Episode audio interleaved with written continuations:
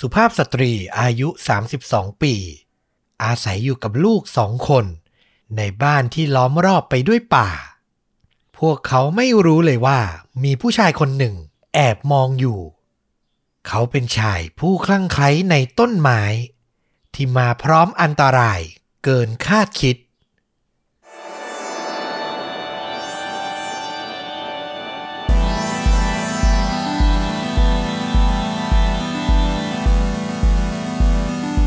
สวัสดีครับ สวัสดีครับคาดจริงยิ่งกว่าหนังพอดแคสต์จากช่องชนดูดะ อยู่กับต้อมครับ แล้วก็ฟลุกครับ กับหนึ่งเรื่องราวฆาตกรรมสุดเข้มข้น แล้วก็การแนะนำภาพยนตร์ที่มีเนื้อหาใกล้เคียงกับเรื่องที่เรากำลังจะถ่ายทอดนะครับผม วันนี้ต้องบอกว่า ปกติแล้วเรื่องที่ผมเลือกมามันจะมีประเด็นให้ถกเถียง ให้วิเคราะห์ถูกไหม ใช่ ประเด็นประจำเลย แต่เรื่องราวในวันเนี้ยมันมีแหละ แต่มันไม่ใช่จุดสำคัญ จุดสำคัญที่นำเรื่องราวนี้มาเล่าอะ ผมอ่านจบแล้วผมขนลุกอืมในความแปลกประหลาดของมันน่ะ คืออยากจะให้ทุกคนให้ความเห็นกับฆาตกรวายร้ายในคดีนี้มากๆว่าแบบเขาเป็นอะไรอืมคือในรายละเอียดมันแบบ เออ มีความน่าขนลุกอยู่สำหรับผมนะ คือต้องบอกเลยว่า เวลาที่ต้อมได้ไปอ่านอะไรแล้วแบบต้อมรู้สึกแบบ อินกับมันจนแบบบอกรู้สึกว่าขนลุกเนี่ย เรื่องนั้นมักจะทำงานแบบดีเสมอเลยนะ โอ้โห คุณนี่พูดแบบว่าจนผมเริ่มกลัวแล้วว่าจะทำให้คุณผู้ฟังผิดหวังหรือเปล่า ไม่ไม่อันนี้ผมรู้สึกจริง ๆ ว่าเออเวลาคุณแบบอินกับอะไร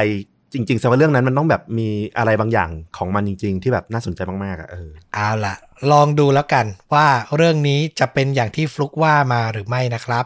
แต่ก่อนจะไปฟังผมขออนุญาตย้ำอีกสักครั้งหนึ่งสำหรับใครที่ต้องการสมัครสมาชิกช่องชวนดูดะนะครับ มา support ต้อมกับฟลุกนะทาง YouTube ก็กดที่ลิงก์ที่อยู่ใต้คำบรรยายคลิปด้านล่างใน YouTube ได้เลยนะครับผม เดือนละ 50 บาทเท่านั้นได้ฟังพอดแคสต์ ตอนพิเศษเดือนละ 1 ตอน แถมยังมีโอกาสได้ร่วมสนุกชิงรางวัล ที่เรามีเตรียมไว้ให้เหล่าสมาชิกเล็ก ๆ น้อยๆ อีกด้วยนะ นี่ตอนนี้ก็กำลังจะมีแก้วน้ำนะมาแจกกันอีกแล้วนะครับ เหล่าสมาชิกน่าจะพอทราบแล้วล่ะ ก็เดี๋ยวมาลุ้นกันว่ากติกาในการร่วมสนุกจะเป็นอย่างไร คงไม่ต้องให้ผมมากดหน้าแหกอีกนะ คราวที่แล้วนี่คือให้ฟุก กดสุ่มตัวเลข รู้สึกเหมือนทำร้ายจิตใจผู้ที่ไม่ได้รางวัลใช่ไหมเดี๋ยวคราวนี้คิดกติกาใหม่อ่านะครับผมเดี๋ยวค่อยมาว่ากัน เอาละงั้นขออนุญาตเข้าสู่เรื่องราวในวันนี้นะครับ พาฟลุกกับคุณผู้ฟังย้อนไปในวันที่ 11 พฤศจิกายน ปี 2010 ที่เมืองเมาท์เวอร์นอน รัฐโอไฮโอ สหรัฐอเมริกาครับ ต้องบอกว่าเป็นเมืองเล็กๆนะ ที่มีประชากรประมาณ 17,000 คนเท่านั้นเอง สภาพของเมืองก็จะมีภูเขามีป่าไม้ค่อนข้างเยอะนะครับ มีหญิงสาวคนหนึ่งครับ ชื่อว่าคุณทีน่าเฮอร์แมนวัย 32 ปี เธอเนี่ยเป็นแม่เลี้ยงเดี่ยวนะ มีลูกสองคน วันนั้นเนี่ย 11 พฤศจิกายนเนี่ย เธอไม่ได้ไปทำงานที่ร้าน Dairy Queen ซึ่งเป็นที่ทำงานของเธอเนี่ยนะ ตามปกติอืมซึ่งก็สร้างความประหลาดใจให้กับเพื่อนร่วมงานเป็นอย่างมากนะครับ เพราะธรรมดาแล้วเธอจะไม่เคยที่จะแบบลางานโดยไม่โทรศัพท์มาแจ้ง สุดท้ายผู้จัดการร้านและเพื่อนของเธอนะ อย่างเวลลี่เฮทอนจึงตัดสินใจจะลองไปดูที่บ้านของทีน่าว่าเธอมีปัญหาอะไรหรือเปล่า เมื่อไปถึงนะครับวาเลอรี่ก็จอดรถแล้วก็เคาะประตูหน้าบ้านตามปกติ แต่ก็ไม่มีเสียงตอบรับไม่มีคนมาเปิดประตูให้ เธอเดินสำรวจรอบๆบบ้าน แล้วก็พบว่าบริเวณหน้าบ้านเนี่ย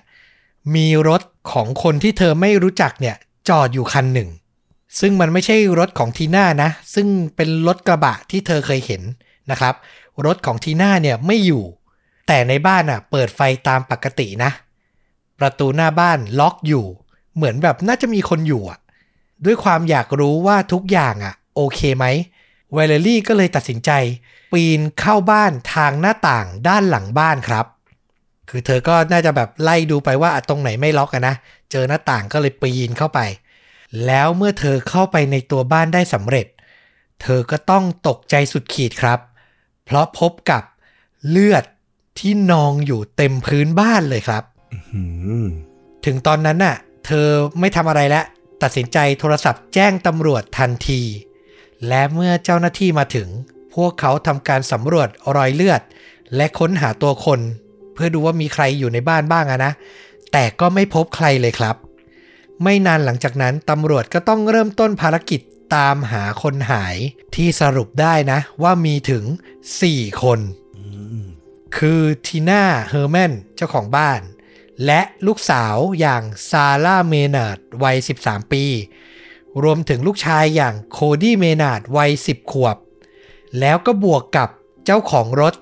ที่จอดอยู่หน้าบ้านอะที่ไวเลรี่มาถึงแล้วไม่รู้ว่ารถใครอะรถคันนั้นน่ะเป็นรถของเพื่อนทีน่าที่มีชื่อว่าสเตฟานีสปริง เธอเนี่ยก็หายตัวไปเช่นกันครับ ตอนนั้นตำรวจก็เริ่มต้นการสืบสวน ด้วยการโทรหาแฟนของทีน่าเฮอร์แมนเนี่ยนะ ที่มีชื่อว่าเกรกบอร์เดอร์ส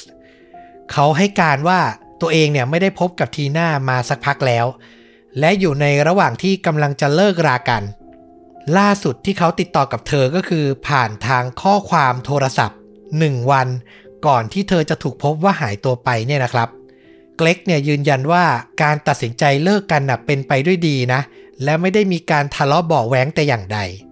นอกจากนี้เขายังมีหลักฐานและพยานยืนยัน ที่อยู่ที่ค่อนข้างแน่นหนาทำให้เจ้าหน้าที่ตำรวจอะตัดเขาออกจากการเป็นผู้ต้องสงสัยไปแล้วหนึ่งคนนะครับ คนต่อมาที่เจ้าหน้าที่สงสัยแล้วก็ติดต่อไป ก็คืออดีตสามี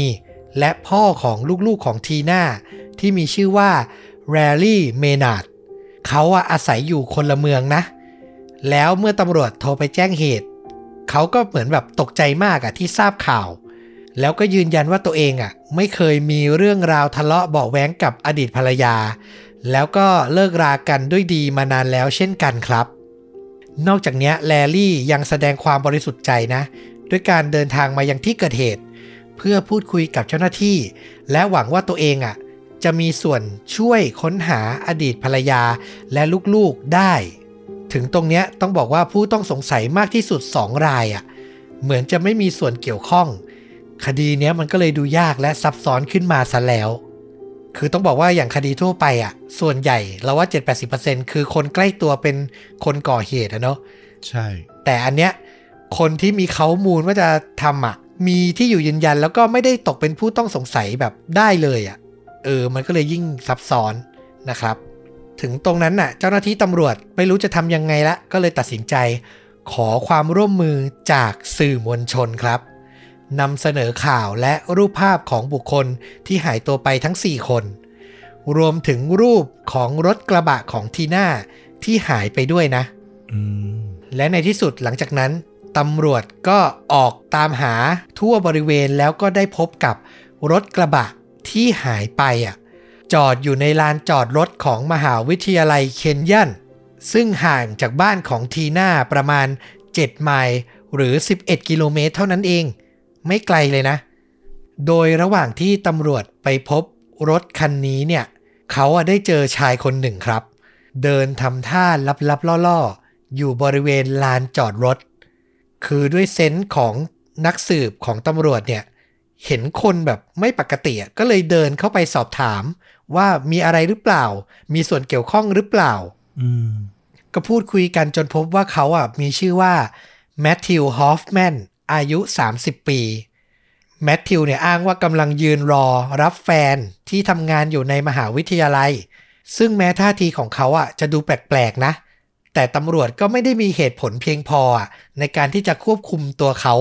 ก็เลยพูดคุยแล้วก็ทำได้แค่ปล่อยตัวเขาไปตามปกตินะครับตัดกลับไปที่บ้านของทีน่าในเวลาเดียวกันนั้นนะ ที่เจอรถกระบะ เจ้าหน้าที่อีกส่วนหนึ่งก็ออกค้นหาทุกที่เลย รอบบริเวณใกล้บ้าน ทั้งในป่านะ ในบริเวณแอ่งน้ำในเหมืองหินที่อยู่ใกล้ๆนะ รวมถึงส่งนักประดาน้ำอะลงไปสำรวจแม่น้ำที่ชื่อว่า Apple Valley ที่อยู่ไม่ไกลจากตัวบ้านอีกด้วย ยังไม่พอยังใช้เฮลิคอปเตอร์ในการบินออกค้นหา คือทำทุกวิถีทางจริง ๆ เพราะว่าตอนเนี้ยมันเป็นคดีใหญ่และตำรวจต้องให้ความสำคัญ เพราะมันมีคนถึง 4 คนที่หายตัวไป แล้ว2ใน 4 คนนั้นน่ะ เป็นเยาวชนด้วยอะ คือเขาก็ต้องทำงานแข่งกับเวลา เพราะว่าอย่างที่เรารู้กันคดีคนหายอย่างเงี้ย ยิ่งผ่านไปนานความหวังที่จะได้เจอทั้ง 4 คนแบบยังมีลมหายใจอะ่ะ มันก็ยิ่งเลือนลางเนาะ ถูกต้อง แต่ต้องบอกว่าพยายามเท่าไหร่ก็ยังไม่เป็นผลครับ เวลาผ่านไปถึง 4 วัน ถึงตรงนั้นการค้นหายังคงดำเนินต่อนะ รวมถึงเจ้าหน้าที่พิสูจน์หลักฐานก็ยังสำรวจหาของที่น่าจะเกี่ยวข้องกับคดี ภายในบ้านของทีน่าอยู่ จนในที่สุดเจ้าหน้าที่พิสูจน์หลักฐานก็ได้พบเบาะแสสำคัญครับ คือถุงพลาสติก จากร้าน Walmart ก็คือเป็นซูเปอร์มาร์เก็ตชื่อดังในอเมริกานะ ในถุงอะบรรจุผ้าใบอยู่2ผืน และมีถุงขยะ size XL อะ ความจุ 55 แกลลอน คือถุงขยะแบบไซส์ใหญ่เลยนะ อยู่แบบจำนวนมากเป็นแพ็คๆเลยหลายใบเลยนะครับ พร้อมใบเสร็จ เจ้าหน้าที่เชื่อว่าคนร้ายอะน่าจะใช้อุปกรณ์พวกนี้ในการเก็บกวาดสถานที่หลังก่อเหตุ พวกเขาก็เลยรีบพุ่งตรงไปยังร้านวอลมาร์ทเพื่อขอดูกล้องวงจรปิด และในที่สุดก็ได้พบภาพชายคนหนึ่ง ที่เดินมาซื้อถุงขยะเหล่านี้ครับ เขาไม่ใช่ใครที่ไหน แต่คือแมทธิวฮอฟแมนชายท่าทางแปลกๆ ที่ตำรวจเจอบริเวณลานจอดรถของมหาวิทยาลัยนั่นเอง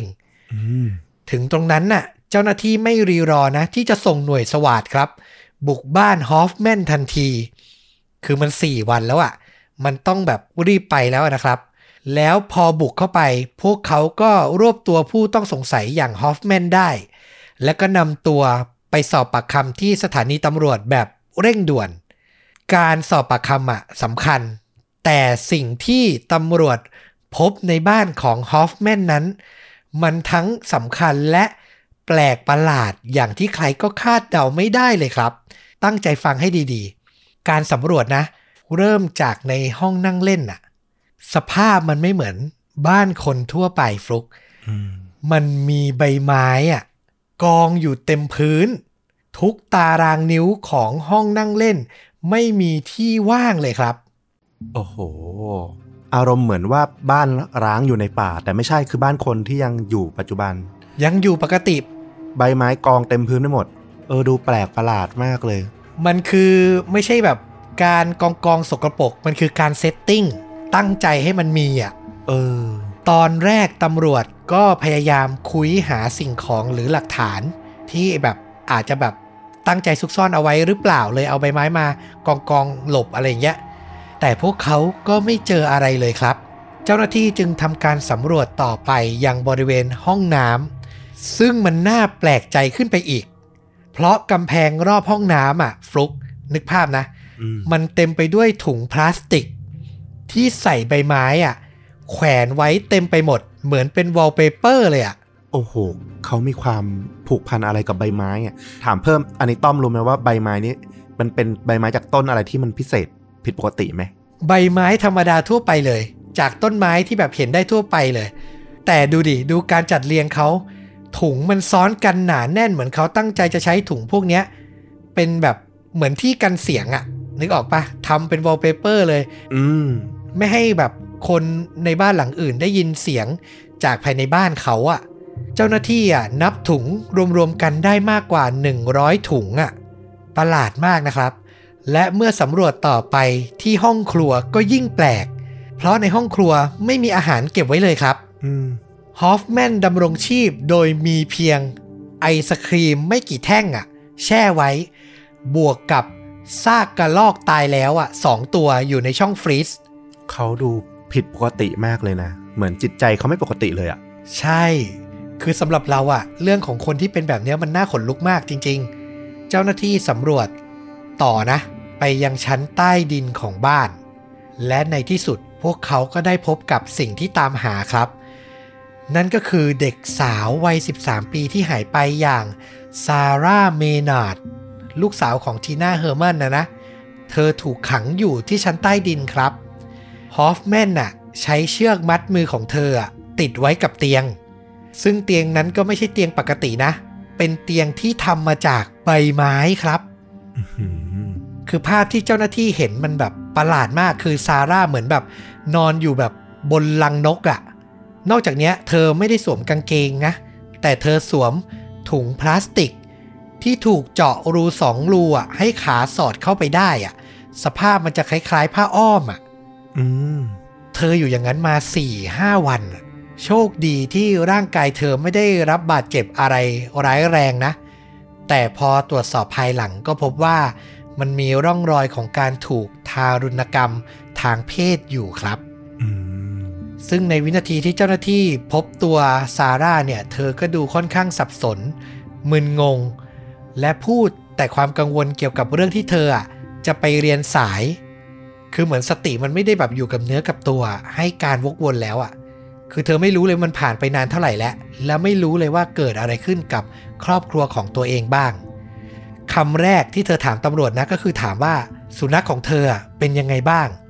คือเธอกลัวว่าแมทธิวอะจะฆ่ามันไปแล้ว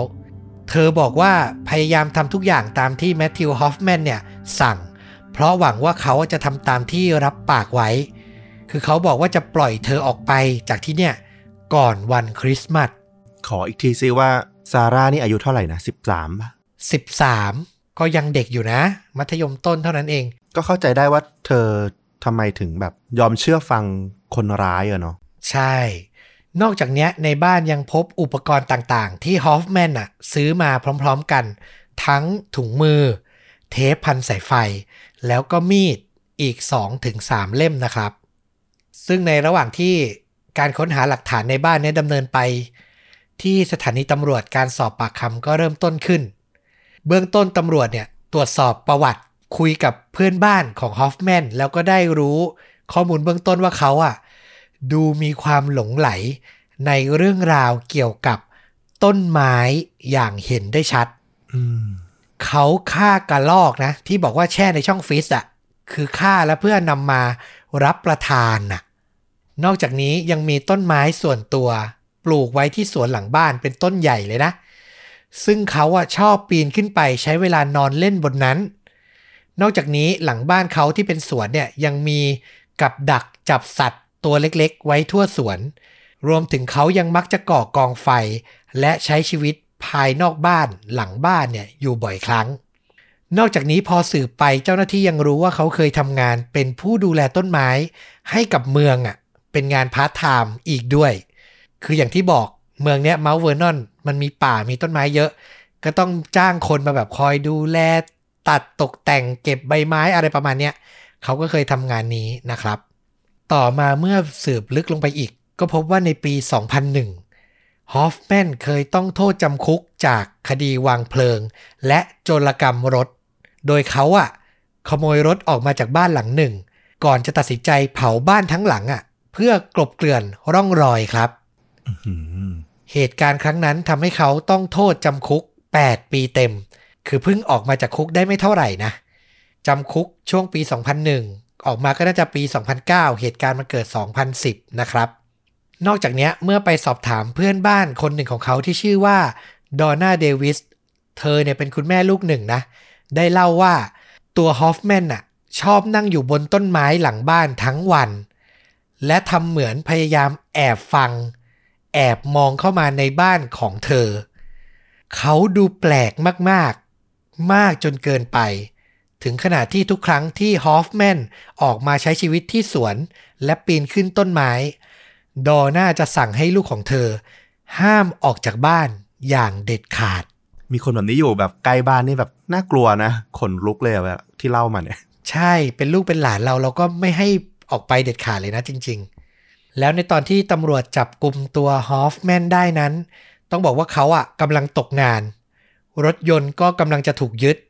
แฟนสาวของเขาก็เพิ่งบอกเลิกเขาไป เพราะว่าถูกเขาอะใช้แขนรัดคอ จนเกือบจะตายอะหลังจากมีปากเสียงกันตั้งแต่วันที่ 24 ตุลาคม ดูจากสิ่งที่เขาเจออยู่ เจ้าหน้าที่ก็วิเคราะห์ได้ไม่ยากว่าการที่เขาบุกบ้านของทีน่า สาเหตุหลักๆ น่าจะมาจากการปล้นน่ะอยากปล้นอยากขโมยของมีค่านั่นแหละ อย่างที่เคยทำนะครับ แต่การสืบสวนหลังจากนั้นน่ะมันไม่คืบหน้าเลยฟลุก เพราะว่าฮอฟแมนน่ะตั้งแต่ถูกพาตัวมาที่สถานีเนี่ยนะ เขายังไม่เอ่ยปากพูด หรือตอบคำถามใด ๆ เจ้าหน้าที่เลยแม้แต่นิดเดียว คือนิ่งเงียบอย่างเงี้ยเหรอ มองเหม่อลอยอะไรประมาณนี้เลยนะ ใช่ นิ่งเงียบเลย เขาอะถูกขังในห้องขัง ข้ามคืนนะ จนถึงเช้าวันใหม่ กว่าจะเปลี่ยนใจยอมเปิดปากพูดและให้ความร่วมมือ เหตุผลที่เขายอมเพราะอะไรรู้ป่ะอืมเขาอ้างว่าตัวเองนอนฝันร้าย ฝันว่ายืนอยู่ในโรงงานแปลรูปอาหารน่ะ แล้วตัวเองอะก็เปิดดูถุงขยะใบหนึ่ง แล้วก็พบ อวัยวะมนุษย์อะมากมายหลายชิ้น กองอยู่ในถุงใบนั้นน่ะหืมขนาดฝันยังโรคจิตเลยอะอืม คือสำหรับเขาเขาบอกว่ามันเป็นสัญญาณบอกว่า เขาต้องรีบสารภาพทุกอย่าง ก่อนที่ความรู้สึกผิดเนี้ยจะทำให้เขาเสียสติไป แต่เขามีเงื่อนไขที่แปลกประหลาดมาก ๆ นะ ในการจะสารภาพทุกอย่างกับตำรวจ เขาบอกว่า เขาจะเขียน บอกที่ซ่อนศพแล้วมอบให้กับทนายที่จะมาว่าความให้กับเขา จากนั้นน่ะเขาจะทำเป็นพยายามหลบหนีออกจากสถานีตำรวจเนี่ยนะ แล้วเจ้าหน้าที่อะต้องใช้ปืนอะ วิสามันเขาให้เขาตายซะโอ้โหเงื่อนไขอะไรกันเนี่ย หลังจากเขาตายอะทนายจึงจะมีสิทธิ์ มอบรายละเอียดที่ซ่อนศพให้กับตำรวจ เนี่ยคือเงื่อนไขของคนที่ เราต้องพูดว่าโรคจิตอะจริงอืมเข้าใจเขาได้ยากมากเลยนะๆใช่ ซึ่งแน่นอนว่าเจ้าหน้าที่อะไม่บ้าจี้ทำตามแน่ ๆ พวกเขาก็หวานล้อมฮอฟแมนต่อนะ ใช้เวลาต่ออีกสักพักเลย กว่าที่ฮอฟแมนจะตัดสินใจเล่าทุกสิ่งที่เกิดขึ้นจนได้ และสิ่งที่เรากำลังจะเล่าต่อไปเนี้ย มันคือมุมมองจากแมทธิวฮอฟแมนนะ เป็นคำสารภาพจากเขา เพราะฉะนั้นต้องวิเคราะห์ความจริงกันด้วยนะครับ ต้องใช้วิจารณญาณกันดีๆ อันนี้คือเล่าให้ฟังจากมุมมองที่เขาพูดเลยนะอืมอืมเขาบอกว่าคืนวันที่ 9 พฤศจิกายน ผมไปถึงป่าตรงข้ามบ้านหลังนั้น ก็คือบ้านของทีน่านะ ในเวลาเลยเที่ยงคืนเล็กน้อย ผมมองเห็นรถสองคันจอดอยู่ที่หน้าบ้าน จากนั้นผมก็นอนหลับอยู่ในถุงนอน ในป่าตรงข้ามบ้าน จนถึงเช้าวันที่ 10 พฤศจิกายน เมื่อตื่นมาก็เห็นว่ามีคนขับรถสีเทาคันหนึ่งออกไป ผมรอจนผู้หญิงอีกคน ออกมาจากบ้านและขับรถกระบะออกไป ถึงตรงเนี้ยไม่มีรถอยู่หน้าบ้านแล้ว ผมก็เลยอาศัยจังหวะนั้น ข้ามถนนและลองเปิดประตูหน้าบ้านดู แล้วก็พบว่ามันล็อก ผมจึงไปดูที่ประตูโรงรถ แล้วเห็นว่ามันปิดไม่สนิท จึงดันประตูขึ้นและแทรกตัวเข้าไปในบ้านจนได้ ผมถีบประตูบ้านที่อยู่ในโรงรถนะ จนมันพังและเดินเข้าไป ตอนนั้นเป็นเวลาประมาณ 10โมงครึ่ง ผมมองไปรอบบ้าน จนแน่ใจว่าไม่มีใครอยู่ มันตื่นเต้นมากที่อยู่ในบ้านคนอื่น โดยที่เจ้าของไม่ได้อยู่ด้วย ผมพยายามมองหาของมีค่าที่ถือออกไปได้ง่าย ๆ อย่างเช่นเงิน เครื่องเพชร แต่ก็ไม่เจออะไรน่าสนใจ ผมอยู่ในนั้นอย่างเพลิดเพลินจนคิดได้ว่ามันผ่านไปนานเป็นชั่วโมงแล้ว และผมอยู่นานเกินไปแล้ว ขณะที่ตัดสินใจจะเดินออกจากบ้าน ผมก็เห็นรถคันหนึ่งขับเข้ามาจอด ผู้หญิงคนหนึ่งลงจากรถแล้วเปิดประตูบ้านเข้ามา ผมรีบวิ่งหนีขึ้นไปหลบอยู่ในห้องนอน ตอนแรกจะตัดสินใจพังกระจกกระโดดออกไป แต่มันก็สูงเกินทำไม่ได้ ผมจึงตัดสินใจ คว้ามีดขึ้นมาเตรียมไว้ คิดว่าจะใช้ขู่ คนที่เดินเข้ามาในห้อง แล้วจะหนีออกจากบ้านผ่านทางด้านล่าง ในที่สุดผู้หญิงคนนั้นเปิดประตูเข้ามา ผมเผชิญหน้ากับเธอ และใช้มีดขู่บังคับ ให้เธอนอนคว่ำหน้าลงบนเตียง ผมพกกระบองมาด้วย คิดว่าจะใช้มันตีให้เธอหมดสติ แต่ไม่นานหลังจากนั้น เพื่อนเธออีกคนกลับเดินเข้ามาในห้อง ผมตกใจมาก ทั้งกังวลและหวาดวิตก ไม่รู้ว่าเธอมาจากไหนและจะทำอะไร สุดท้ายผมเลยตัดสินใจ ใช้มีดจ้วงแทงไปที่ผู้หญิงบนเตียงอืมบริเวณด้านหลังแถวแถวๆหน้าอก2-3ครั้ง ก่อนจะหันมาผลักผู้หญิงที่เพิ่งเข้ามา ล้มลงกับพื้น แล้วแทงเข้าไปที่หน้าอกของเธออีกสองสาครั้ง เธอกระเสือกกระสนวิ่งหนีออกจากห้อง แต่แทนที่จะออกจากบ้าน เธอกลับคลานเข้าไปในห้องนอนอีกห้องหนึ่ง ผมตามไปแทงเธอซ้ำแล้วกลับมาแทงผู้หญิงที่นอนบนเตียงซ้ำอีกครั้ง จนมั่นใจว่าทั้งคู่เสียชีวิตแล้ว หลังจากนั้นระหว่างที่ผมเดินไปมาในบ้านด้วยความสับสน ผมก็ตัดสินใจฆ่าสุนัขทิ้งอีกตัว เพราะมันเห่าไม่หยุด สุดท้ายผมคิดได้ว่าต้องทำลายหลักฐาน ตอนแรกผมอุ้มศพทั้งหมดไปใส่ท้ายรถ แล้วขับไปที่แอ่งน้ำที่อยู่ใกล้ๆ ตั้งใจว่าจะขับรถลงไปในน้ำแล้วว่ายน้ำหนีออกมา แต่ทว่าน้ำมันเย็นเกินไป ผมกลัวจะว่ายไม่ไหว จึงตัดสินใจขับกลับบ้านมา แล้วย้ายศพทั้งหมดไปที่ห้องน้ำก่อนจะค่อยๆ หั่นศพออกเป็นชิ้นๆ ใส่ถุงขยะที่แวะซื้อมา จากนั้นก็ขนมันทั้งหมดขึ้นรถทีละใบ เหลือถุงอีกสองใบจะหมด เวลานั้นเป็นเวลาเดียวกับที่ผมได้ยินเสียงเด็กๆ เดินเข้ามาในบ้าน ผมตัดสินใจวิ่งไปเผชิญหน้ากับพวกเขา ก่อนจะใช้มีดแทงเข้าที่หน้าอกของเด็กผู้ชาย ส่วนเด็กผู้หญิงวิ่งหนีขึ้นไปบนห้องนอน ผมตามไปดูจนแน่ใจว่าเธอไม่ได้กำลังจะโทรศัพท์แจ้งตำรวจ ในตอนนั้นผมตัดสินใจแล้วว่า จะไม่ฆ่าเธอ ผมไม่ได้เข้ามาในบ้านหลังนี้เพื่อฆ่าคนพวกนี้ ผมไม่ได้รู้จักพวกเขา ผมเลือกบ้านหลังนี้ เพราะมันตั้งโดดเดี่ยวห่างไกลจากผู้คนและเพื่อนบ้าน ไม่ได้วางแผนจะทำแบบนี้แต่แรก และที่หั่นศพก็เพื่อจะแอบซ่อนมันได้ง่าย ๆ เท่านั้น นี่คือคำให้การทั้งหมดของแมทธิวฮอฟแมนนะ ถึงเหตุการณ์ที่เกิดขึ้น อย่างที่บอกเขากระทำการที่เลวร้ายมาก ๆ แต่เขาก็ต้องหาเหตุผลมาเข้าข้างตัวเองอะ่ะอืมจะบอกว่ามันเป็นการทำที่ไม่ได้ไตร่ตรองไว้อะ แต่อย่าลืมนะว่าเด็กผู้หญิงที่เขาไม่ได้ฆ่าเขาก็ทารุณกรรมทางเพศเธอนะ คือมันก็ฟังไม่ค่อยขึ้นเท่าไหร่สำหรับเรานะและสุดท้ายที่น่าขนลุกที่สุดนะ คือสถานที่ซ่อนศพครับฮอฟแมนน่ะพาตำรวจไปยังเขตรักษาพันธุ์สัตว์ป่าชื่อว่าโคโคซิง ไปในป่าลึกอะพูดง่ายๆ ในนั้นมีต้นไม้ต้นหนึ่ง ที่ลำต้นมีลักษณะเป็นโพรงครับอืมคือศัพท์เขาเรียกว่า hollow tree อะคือลำต้นมันยังยืนอยู่ยังไม่ตายนะ แต่มันแบบกลวงโบตรงกลางอะฮอฟแมนน่ะ ใช้เครื่องช่วยปีนต้นไม้ ฟลุกเคยเห็นใช่ไหมอืมที่มันจะแบบโอบรอบตัวคนปีนแล้วก็โอบกับต้นไม้แล้วค่อยๆ ใช้แรงส่งขึ้นไปได้อะอ่าเขาใช้อุปกรณ์เนี้ย ปีนขึ้นไปจนถึงยอด แล้วค่อยๆนำถุงอะ หย่อน ลงไปซ่อนในต้นไม้ซึ่งในถุงนั้นมันก็คือชิ้นส่วนศพอะโอ้โหทิ้งลงไปสะสมสะสมในโพรงต้นไม้อะทั้งหมดที่นั่นน่ะ เจ้าหน้าที่ก็เจาะโพรงต้นไม้เลย แล้วก็ค้นเจอชิ้นส่วนของเหยื่อทุกราย รวมถึงสุนัขของครอบครัวอีกด้วยครับ นึกภาพอะคือแบบเรานึกตามแล้วเราขนลุกมากคือแบบ มันไม่ปกติมากๆ แล้วมันน่ากลัวมากๆอะสรุปสุดท้าย กับผลการตัดสินในศาลนะ วันที่ 6 มกราคมปี 2011 ศาลก็ตัดสินให้ฮอฟแมนรับโทษจำคุกตลอดชีวิต โดยไม่มีสิทธิ์อุทธรณ์นะครับ คือไม่มีสิทธิ์ออกจากคุกได้อีกแล้ว เราเชื่อว่าหลาย ๆ คนน่าจะคิดว่าต้องประหารอะอืมทำขนาดนี้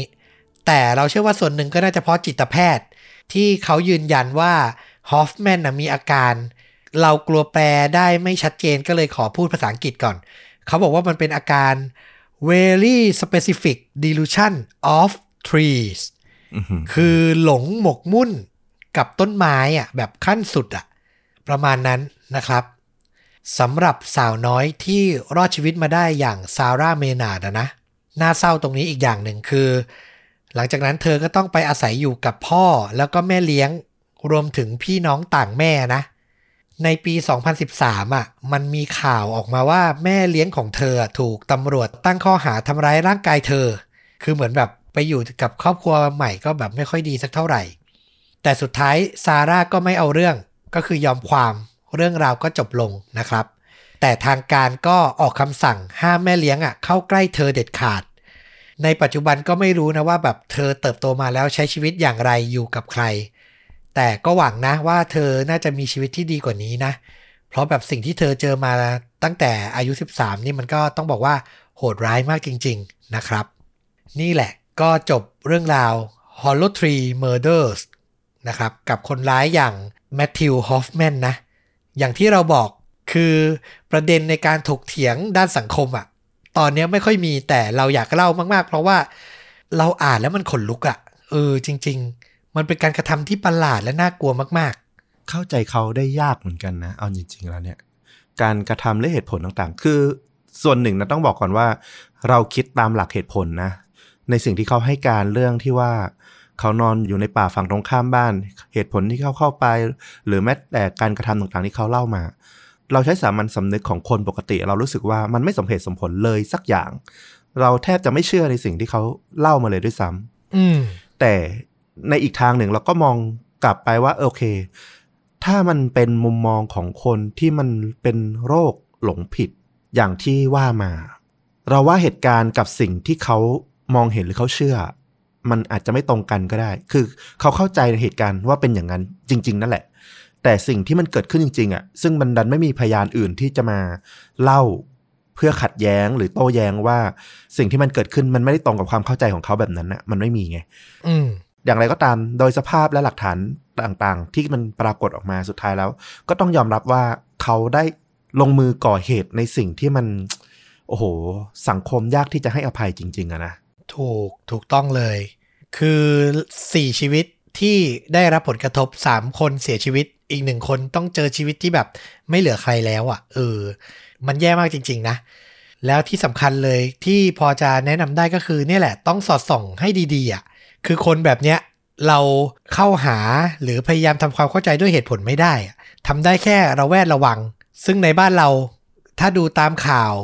ชาวบ้านทั่วไปก็เจอคนประหลาดประหลาดอย่างเนี้ยค่อนข้างเยอะนะ อาจจะไม่ได้แบบรุนแรงถึงขั้นนี้ แต่มันก็แบบมีความน่ากลัวอยู่อะเออ ก็ต้องคอยสอดส่องคอยระแวดระวังกันนะครับ เออตอมพูดประเด็นนี้ขึ้นมาน่าสนใจดีเหมือนกัน คือในบ้านเราเองอะก็มีเยอะนะ เอาง่าย ๆ ว่าเราขับรถไปตามท้องถนนอะบางทีก็จะเจอคนที่แบบเดินอยู่แบบผิดปกติแน่ๆแหละเรารู้แหละว่าสติเขาน่าจะไม่ปกติ ใช่ แต่เราก็อาจจะมองได้ว่าเออโอเคเขาก็ยังไม่มีพฤติกรรมอะไรที่มันเกิดความรุนแรงต่อผู้อื่น หรือสุ่มเสี่ยงจะเป็นอันตรายต่อผู้อื่นนะเนาะแต่ก็อย่างว่าแหละมันจะเกิดอะไรขึ้น มันก็เป็นสองหน้าที่มันพลิกออกได้ทั้งสองฝั่งอยู่ที่ว่ามันจะเป็นเมื่อไหร่กับใครเท่านั้นเอง ในบ้านเมืองที่มันเจริญเนี่ย คนแบบเนี้ยจะได้รับการช่วยเหลือจากสังคมสงเคราะห์หรือใดๆก็ตามเนี่ย เพื่อนำไปรักษาดูแลต่อไปสิ่งนั่นเป็นสิ่งที่มันควรจะเกิดขึ้นนะเนาะใช่ คือมองกลับมาที่ของฮอฟแมนอะเอาจริง ๆ นะ เราก็คิดเหมือนกันว่า เออ เขามีอาการประหลาดขนาดนี้ที่ว่าเรารู้สึกขนลุกกันนะ แต่เขาก็ใช้ชีวิตตามปกติ มีแฟนสาวด้วยซ้ำแล้วเราก็ไม่คาดคิดเลยว่าเขาจะสามารถก่อสิ่งที่มันรุนแรงขนาดนี้ออกมาได้ มันก็เหมือนกันว่า เออ บางทีการที่เราสังเกตคนใกล้ชิดว่า เออ เขาเริ่มมีความไม่ปกติ จะน้อยหรือมากก็ตามเนี่ย ถ้าเราใส่ใจพาเขาไปให้คำปรึกษา ให้ไปพบแพทย์นักจิตได้เนี่ย มันก็น่าจะทำให้หลาย ๆ อย่างมันดีขึ้นได้อะเนาะใช่ ก็คงสรุปได้ประมาณนี้แหละ เราว่ามันค่อนข้างเป็นคดีที่